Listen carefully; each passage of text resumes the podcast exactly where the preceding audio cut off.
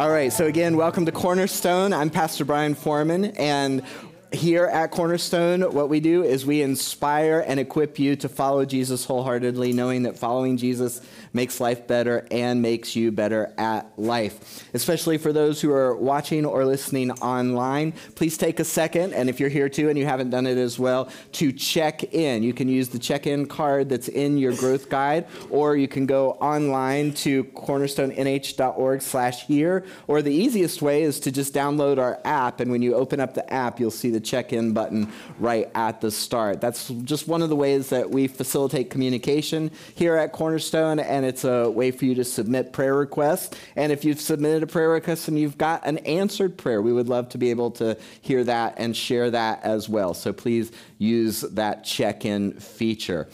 We are finishing up the book of Titus, our series called Unfinished Business. We called it that because the book of Titus is all about the Apostle Paul writing to his cohort in ministry, Titus, about the unfinished business that he was supposed to take care of. In Titus 1 5, it says, I left you on the island of Crete so you could complete our work there. And I've given you over the last several weeks five words that sum up the entire book of Titus. So if you know this and somebody asks you on the street, what is the book of Titus about? You will be able to say, well, that's making sure that our deeds line up with our creed so that we have people, feel free to join in, qualified to lead and our reputation won't impede as we meet urgent needs. So, deeds, creed, lead, impede, and needs are the five words that sum up the book of Titus. And now you have the message of the book of Titus. Under the idea of impeding, at the end of the book, the Apostle Paul gives Titus three different roadblocks to ministry and the spread of the gospel. And that's how we've been finishing up this series is looking at these roadblocks to avoid. So a big part of the book has to do with number one not destroying your credibility with bad behavior. So we spent a couple of weeks talking about how uh, one of the things that people do that impede the work of the gospel in our lives, their lives, and in our world today is by destroying your credibility with bad behavior. Last week, we talked about not getting derailed by fruitless debates and made up rules, legalism. And today, we're going to complete this trifecta, this hat trick of roadblocks to avoid, by talking about not tolerating division or divisive people, the last roadblock to avoid. So today's message is about being unified, and that is the title of today's message, Unified. And the question that we're asking is this How do we handle differences without causing division. How do we handle differences without causing division? Because anytime you get more than one person in a room, you're going to find something that they don't necessarily agree on. And that happens among believers and in churches as well. And the problem becomes that these issues become so big and so divisive that it separates people, breaks relationships, and splits churches. And we don't want that. So, we're going to have differences. So, how do we handle those differences without causing division? So, today, what are we talking about? We are talking about unity.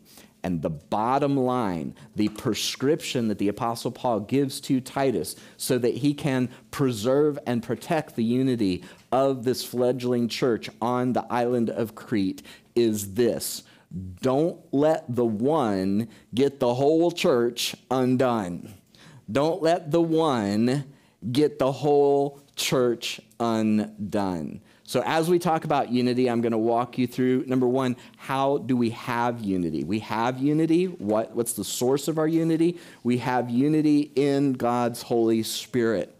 And then, how do we maintain that unity that we have in the Spirit? We maintain unity by committing to the gospel essentials, and I'm going to walk you through what I think are those gospel essentials. And then lastly, how do we protect the unity? We protect the unity by rejecting division. And the practical next step that I'm going to give you, if you look at our big next steps, it's basically saying yes to Jesus. We talked about how when you start your journey, you are saying yes to Jesus as Savior and Lord. But the process of following Jesus is offering to Jesus that unconditional yes on a daily basis. And as part of that, you are going to say yes to the unity of the body that He died to create, that He gave us His Holy Spirit to establish. And I'm going to ask you to audit your essentials. And this will make sense as we get to that part of the message because I'm going to talk about what the essentials of the gospel are, the things that we have to maintain unity about, and then ask you to audit your essentials and make sure that your essentials, your non negotiables, are the non negotiables and essentials that are laid out in the scripture so that we don't cause unnecessary division. So I'm going to read the passage today because it's a relatively short one. Again, we're in towards the end of the book of Titus in Titus chapter 3 verses 8 to 11. If you want to follow along, I'm le- reading the New Living Translation and this is what it says. This is a trustworthy saying and I want you to insist on these teachings so that all who trust in God will devote themselves to doing good. These teachings are good and beneficial for everyone. Do not get involved in foolish discussions about spiritual pedigrees or in quarrels and fights about obedience to Jewish laws. These things are useless and a waste of time. If people are causing divisions among you, give a first and second warning, after that, have nothing more to do with them.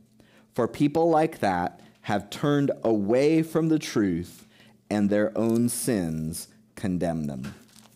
Would you pray with me?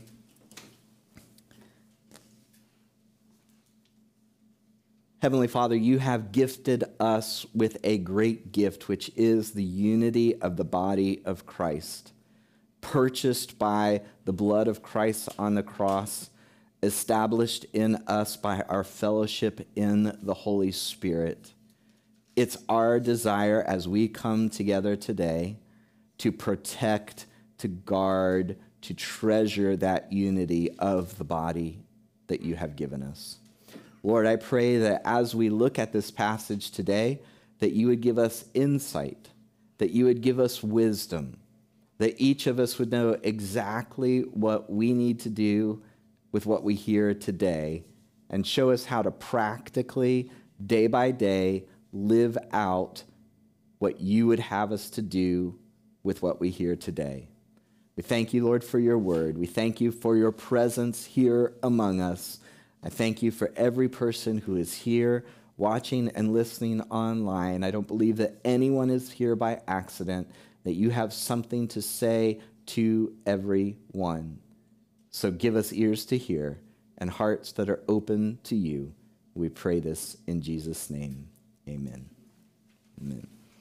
All right, so bottom line don't let the one get the whole church undone. So, what is the basis of our unity?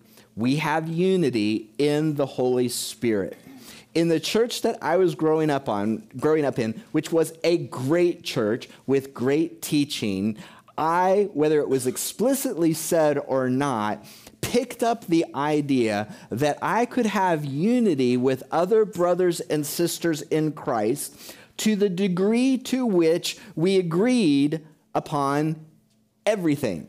So, just like most churches, we had a statement of faith.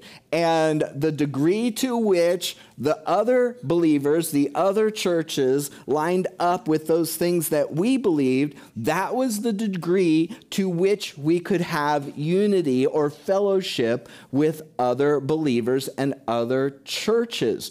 Now, what that means is that our unity was based on thinking the same exact things about everything, pretty much. Now, you're laughing because you realize the fault in that. That we are just simply not going to agree with everyone about everything. So, if that's the case, then do we need to separate from our brothers and sisters in Christ who don't agree with us about everything? Or to what degree do we need to draw a line, build a wall? So then, years later, uh, towards the beginning of Cornerstone, and some of you will have heard this story before, I was asked to do a meditation for a area-wide prayer meeting, and my theme was the unity of the body of Christ. So I started looking at scriptures about the unity of the body, and I came across this passage, this verse in Ephesians chapter 4. It says, make every effort to keep the unity of the Spirit through the bond of peace. Now, when I read that, I thought that was very interesting because it does not mention anything specifically about doctrine. It says that every effort to keep the unity of the statement of faith keep the unity of your denomination. Keep, no, it doesn't say anything like that. It says keep the unity of the Spirit. The Spirit is, God's Holy Spirit is the source of our unity in Christ.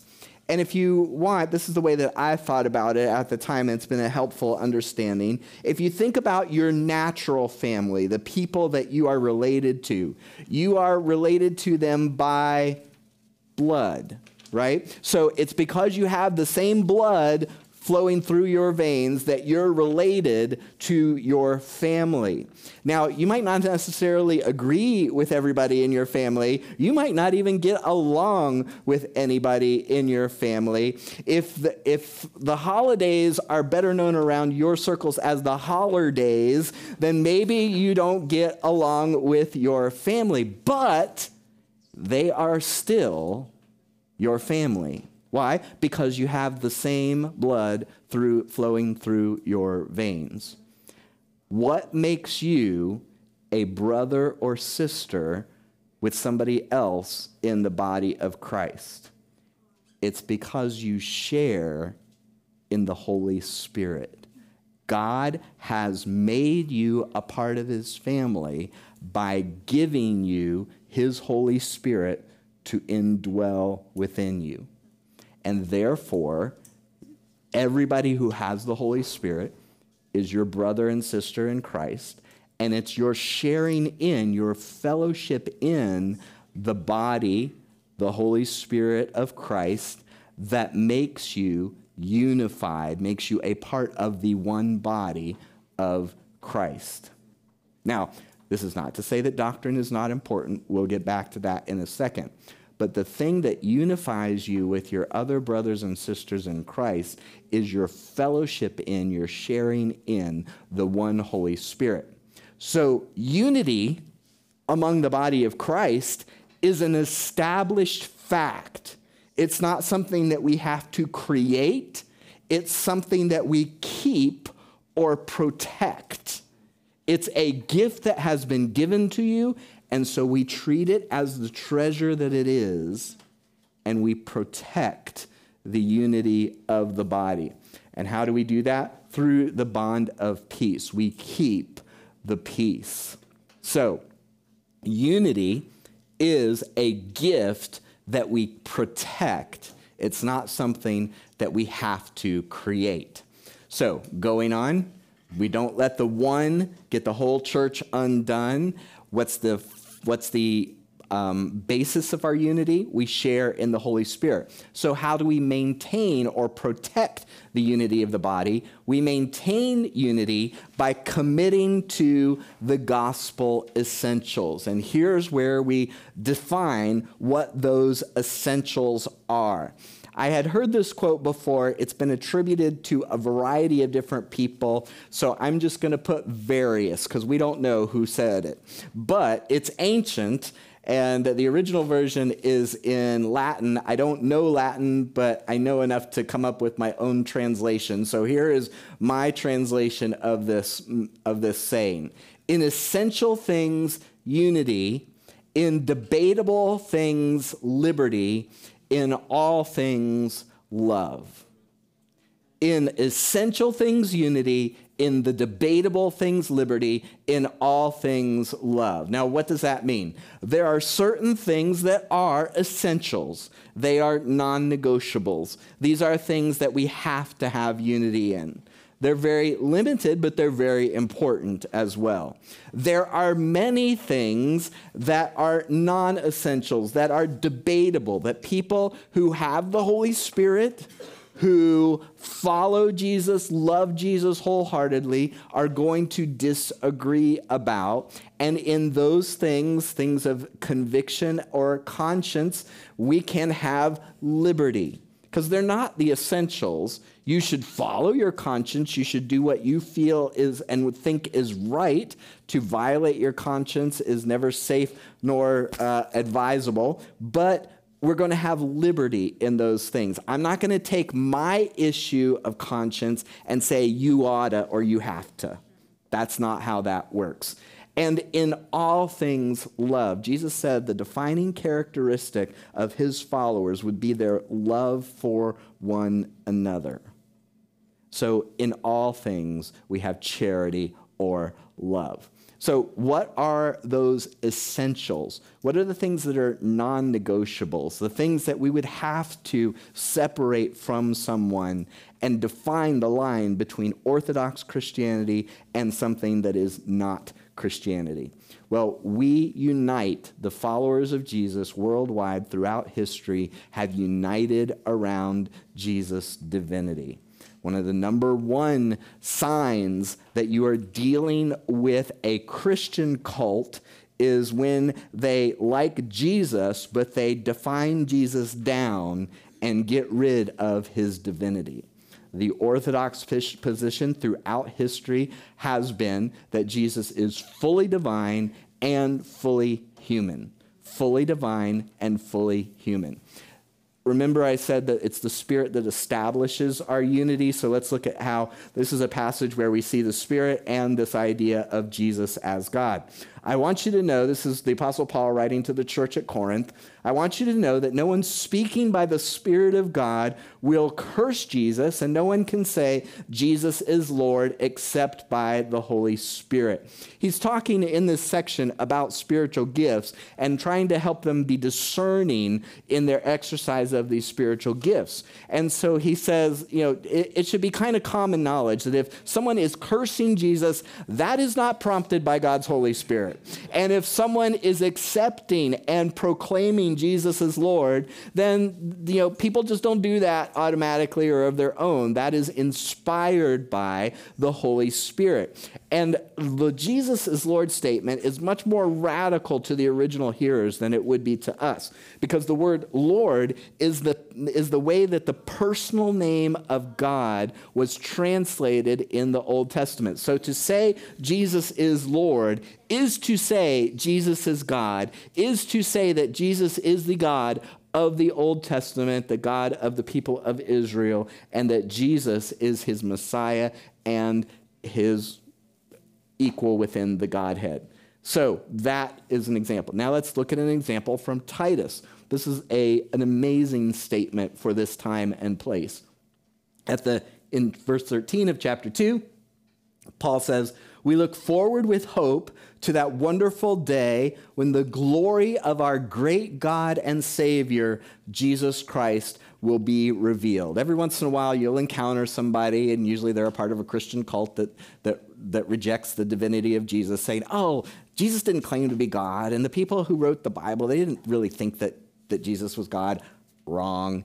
Because here's just one of many examples where our great God is equated with Jesus Christ, our great God and Savior. They're combining his identity as fully God and fully human, and what he did, he saved us in one statement, both referring to Jesus Christ. So we unite around the divinity of Christ. And if someone rejects the divinity of Christ, they are rejecting Christian faith and Christian fellowship. That's how it works.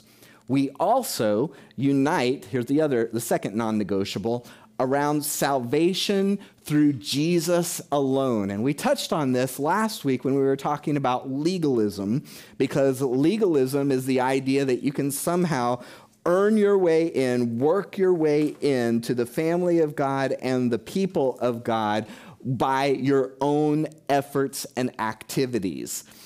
But we know from Orthodox Christian faith means that we are united around salvation rescue, forgiveness, adoption into God's family, being born again, becoming a Christian, however that's described, through Jesus alone. Not what we do, D O, but what Jesus has done, D O N.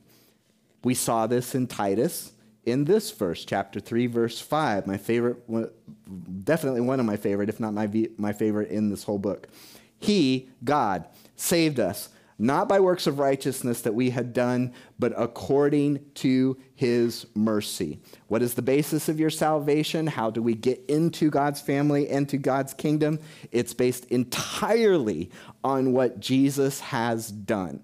Now, the different faith, different Christian traditions can look at this a little bit differently, but what we all agree on is that Jesus and his work on the cross is and was absolutely necessary for our salvation, our rescue, our redemption.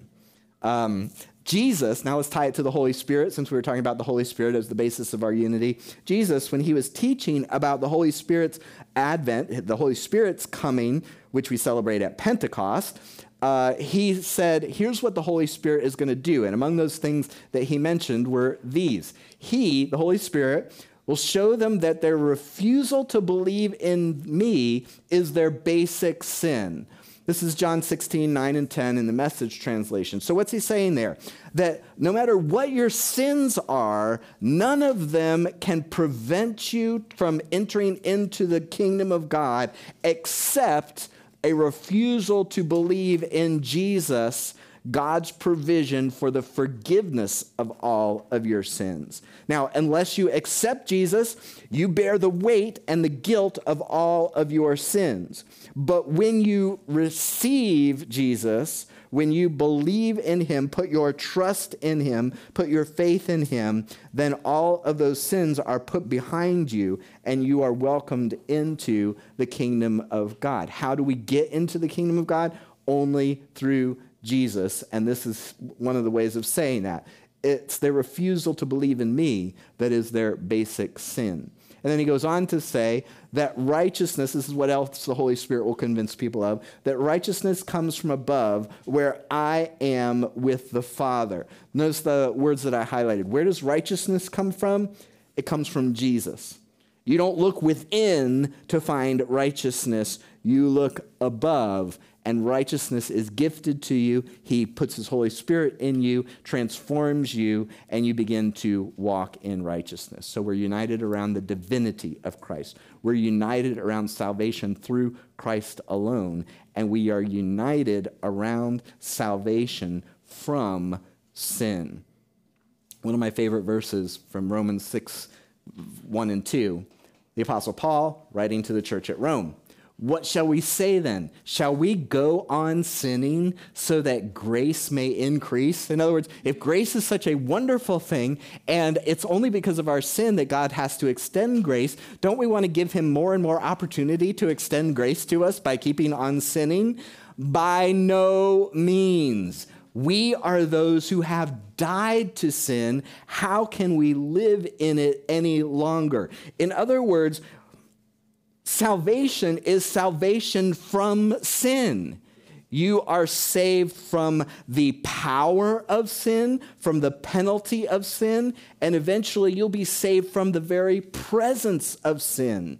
So if you're saying yes to salvation, that would be like you're drowning in the ocean. Somebody throws you a lifeline. You take the lifeline, and as you're being pulled up to rescue, you dive back into the water. That would make no sense at all. And that's what he's talking about there. Now, John, my son, and I were having a discussion about this on the way home, and I love the way that he put it. So I, I, don't know if this is an exact quote, but if you want to put John's name in your notes, you can do that. John Foreman said this, uh, and that is that freedom from sin is how we experience salvation. And I loved that word experience. Why? It's like oh, we get to be free from sin. What is uh, sin is the stuff that breaks our hearts, that causes pain and suffering in our lives. Why would we jump out of the rescue copter into the sea of sin again when the very reason that we're rescued, the very thing that God has rescued us from in Jesus is sin. So when we experience freedom from sin, that's what salvation is. That's what salvation is. So this is what the apostle Paul and Titus were dealing with in Crete was there were people that were, were encouraging and, and excusing sin. And he's like, no, no, no, no, no, we, we can't do that. We, we, we, we were saved from sin. We need to be rescued from our sins. That's what salvation is. And so we don't do that. Uh, let's tie it to the Holy Spirit since we've been doing that for each of these. In Ephesians chapter 4, verse 30, it says, And do not bring sorrow to God's Holy Spirit by the way that you live.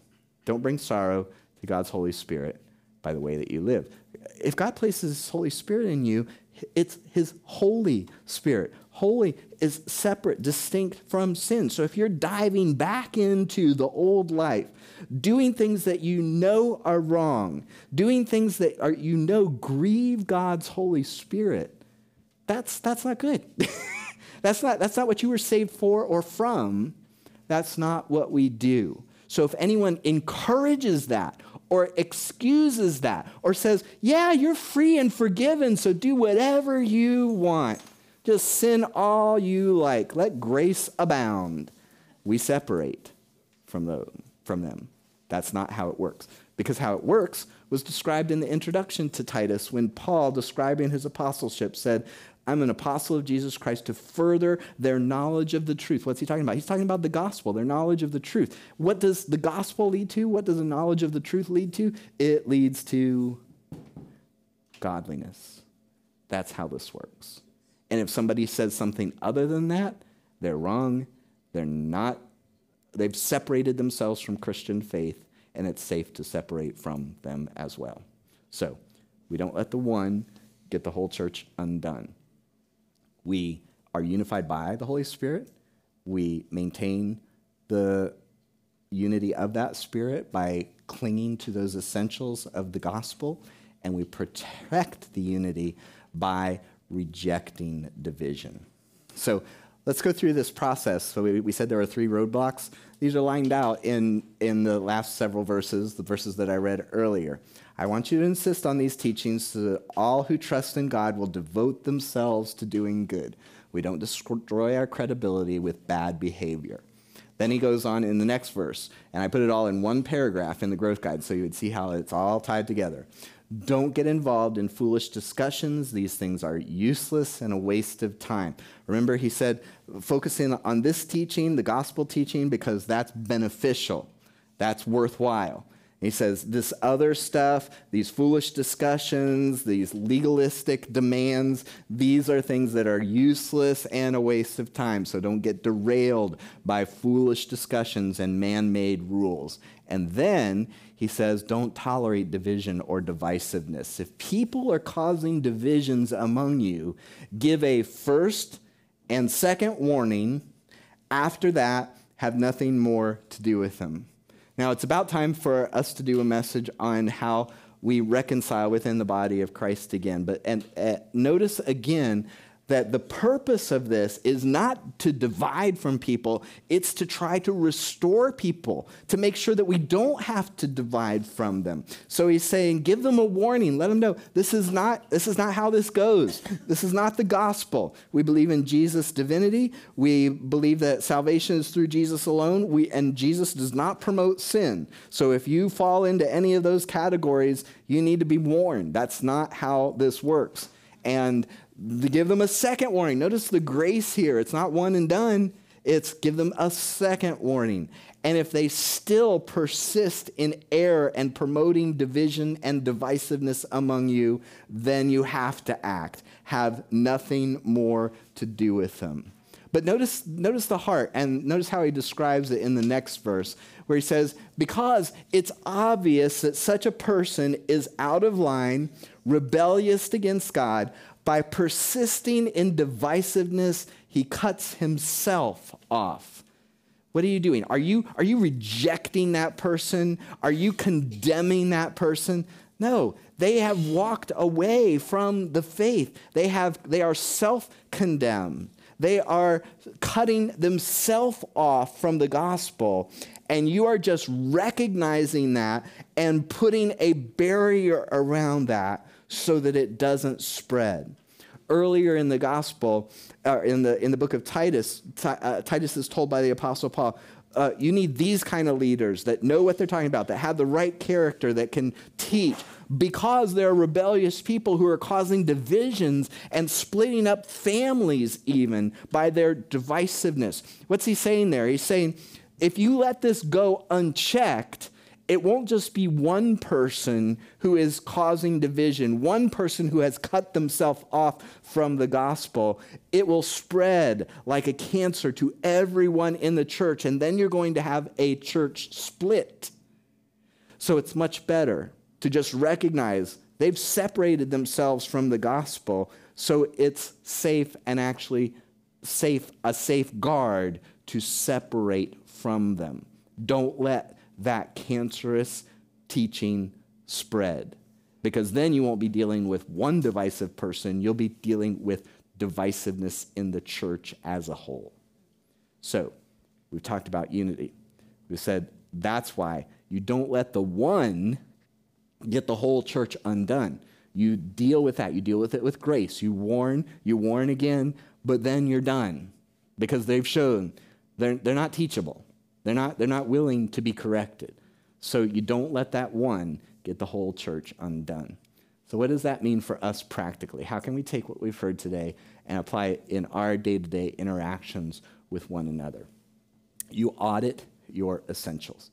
When I listed off those essentials, the divinity of Jesus, salvation through Jesus alone, and not promoting or excusing sin. Maybe there's something that you've been believing that is important to you, and it may be an important issue, but it's not an essential. You've, you've elevated it, though, to a non negotiable. So, what's an actionable first step that you can do? Don't elevate a personal preference or conviction to a non negotiable. Don't elevate a personal preference or conviction, conviction to a non negotiable. I hope that you have specific convictions I hope that you know everybody's going to have their own personal preferences. But when it comes to faith, there are very few non-negotiables, and we don't split from, we don't talk bad about our brothers and sisters who have different preferences or convictions. We like to think sometimes that what we like is an issue of right and wrong, but it's not. Usually it's not. It's just our personal preference. It's what we grew up with. It's what we like better.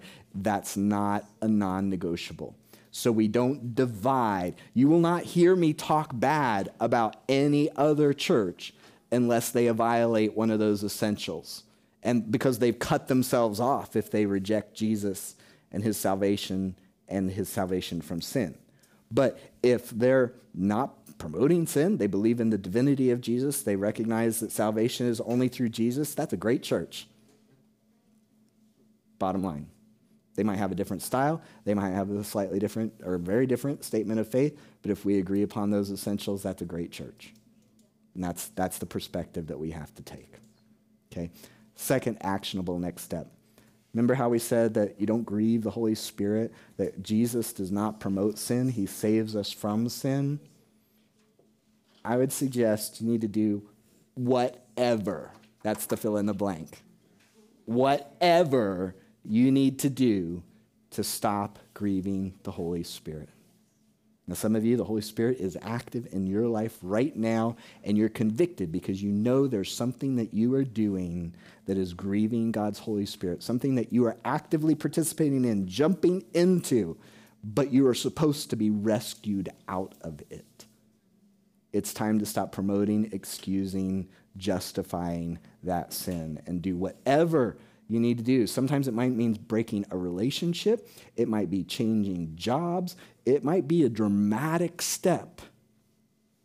But I've taken some of those steps before, and I can tell you it's absolutely worth it to do whatever you need to do to stop grieving God's Holy Spirit. You will be so free, you will be so thankful, and you'll be free of that guilt and condemnation that you feel because you keep jumping back in. And then lastly, the overarching is to say yes to Jesus. Now, for some of you, this might be a first time thing. You thought you had to earn or work or wiggle your way into God's kingdom, and you're hearing now for the first time that God's favor, His fellowship, His adoption into the family of God is a gift that you receive based on what Jesus has done. So if you're saying yes to Jesus as Savior and Lord, Savior, He's forgiven you of your sins. Lord, you're going to, He gets to call the shots. He's the boss. You're going to follow Him from this point on. If you're doing that for the first time, I would love to know that. If you're using a checking card, circle the say yes twice and that'll that'll point that out to me. If you're doing it online or in the check on check in, there's a little checkbox that you can say. We would love to be able to celebrate that with you and resource you for your new life in Christ. Maybe you've been following Jesus for a long time, and this is just your way of indicating, yep, I'm signing up again. I'm writing that blank, text, blank check to Jesus again. And you're going to circle that, say yes. That's just your step of saying, this is me. I'm, I'm in. I'm going to keep going. I'm going to keep following Jesus. You can do that. And I would love to be able to celebrate that with you as well. Another way, the biblical prescription way that we do this, is by celebrating communion. So let's do that right now. What we do when we celebrate communion is we are reminded of the basis of our salvation that Jesus, remember my shorthand for the gospel is who Jesus is, what he did, and what it means for us. That follows with the essentials. Who is Jesus? He is the divine, fully divine, and fully human Son of God. As a result, he lived a perfect life. What did he do? He rescued us from, his, from our sin by dying on the cross for our forgiveness and salvation. What does that mean for us? It means that we are rescued from our sins, that we are no longer, sorry, just had a little mm, pain in my ankle. Uh, we are no longer under the power of sin. We are no longer under the penalty of sin. And eventually we will be delivered from the very presence of sin. That's what it means for us. And when we celebrate communion, we're reminded that all of that is wrapped up in Jesus and the gospel. So if you would, prepare the bread. Go ahead and pull the bread out. And Jesus when he was preparing to go to the cross, gathered his disciples, and he said, This bread is my body, which is broken for you. What's he doing? He's, put, he's putting the focus. You, you, you deserve punishment, but I'm going to take that punishment in my own body on your behalf. And then he said to us, Do this in remembrance of me.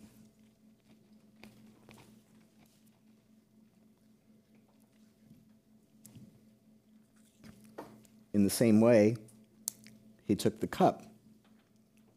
And he said, This cup is the new covenant in my blood. What does that mean? There's a new covenant, there's a new relationship with you and God And it's based not on your performance, not on your fulfilling the law, but on the sacrifice of my body and my blood on the cross. What does blood represent? It shows that the sacrifice has been paid. So when we look at the cup, we're to be reminded that the sacrifice, the penalty for our sins, has been paid on the cross by Jesus. Not based on what we do, on what he has done.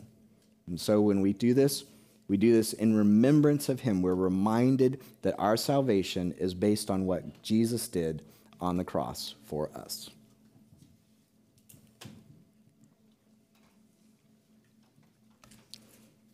And then lastly, at the end of your notes in the growth guide, I put this verse. What did, what did the Apostle Paul warn? If people divide over these essentials, they are cutting themselves off from the body of Christ. And so we just need to recognize this and quarantine off the, the cancer before it spreads. But what did Jesus say? If you abide in me, if you receive me, if you accept that I am fully divine and fully human, if you recognize that righteousness only comes through me, not of your own works, that comes from heaven in the person of Jesus Christ, if you recognize this, if you abide, if you remain in me and I in you, you will bear much fruit. Apart from me, you can do nothing, but with me, in me, all things are possible. Would you pray with me? Heavenly Father, we are so grateful because apart from Jesus, we would be sunk, we would be hopeless, we would have no hope of forgiveness, no hope of being in your family and a part of your kingdom. But because of Jesus, we have everything. So we thank you for that. We thank you, Lord, for sending your Son, whose first advent we celebrate in this season whose sacrifice on the cross we remember at Christmas, and whose fulfillment of the kingdom we look forward to in the second advent, the second coming. Lord, I pray that as we've covered the essentials and what makes for unity and how we have the responsibility to protect the unity, that you would show each of us how we need to respond specifically and practically to what we have heard today and then give us the courage and strength to act accordingly. Lord, I want to pray particularly for those who recognize that they have been grieving your Holy Spirit. They belong to you. They know that they're forgiven. They know they're in the family of God, but there is some besetting sin that they keep jumping back into, and they want to be free. They want to have a clear conscience. They want to be delivered. Lord, would you especially encourage and strengthen that person? That you would help them to take the steps that they need to do, whatever it means, so that they can stop grieving your Holy Spirit and experience the joy, the freedom, the peace that is theirs by right in Christ. Lord, we want to allow you to complete that unfinished business in us Make us people whose deeds line up with our creeds. Give us leaders who are qualified to lead. Make us a people who will not unnecessarily dig ditches and create barriers, boundaries, and pits for people on the way to the gospel. And may we be a people who are constantly looking for ways to meet needs just as you did when you walked on this earth, because we are your body, we are your hands and feet on the earth today. Lord, may you do this work in us. May you receive all the credit, credit, all the glory. We pray this in Jesus' name. And everyone said, Amen.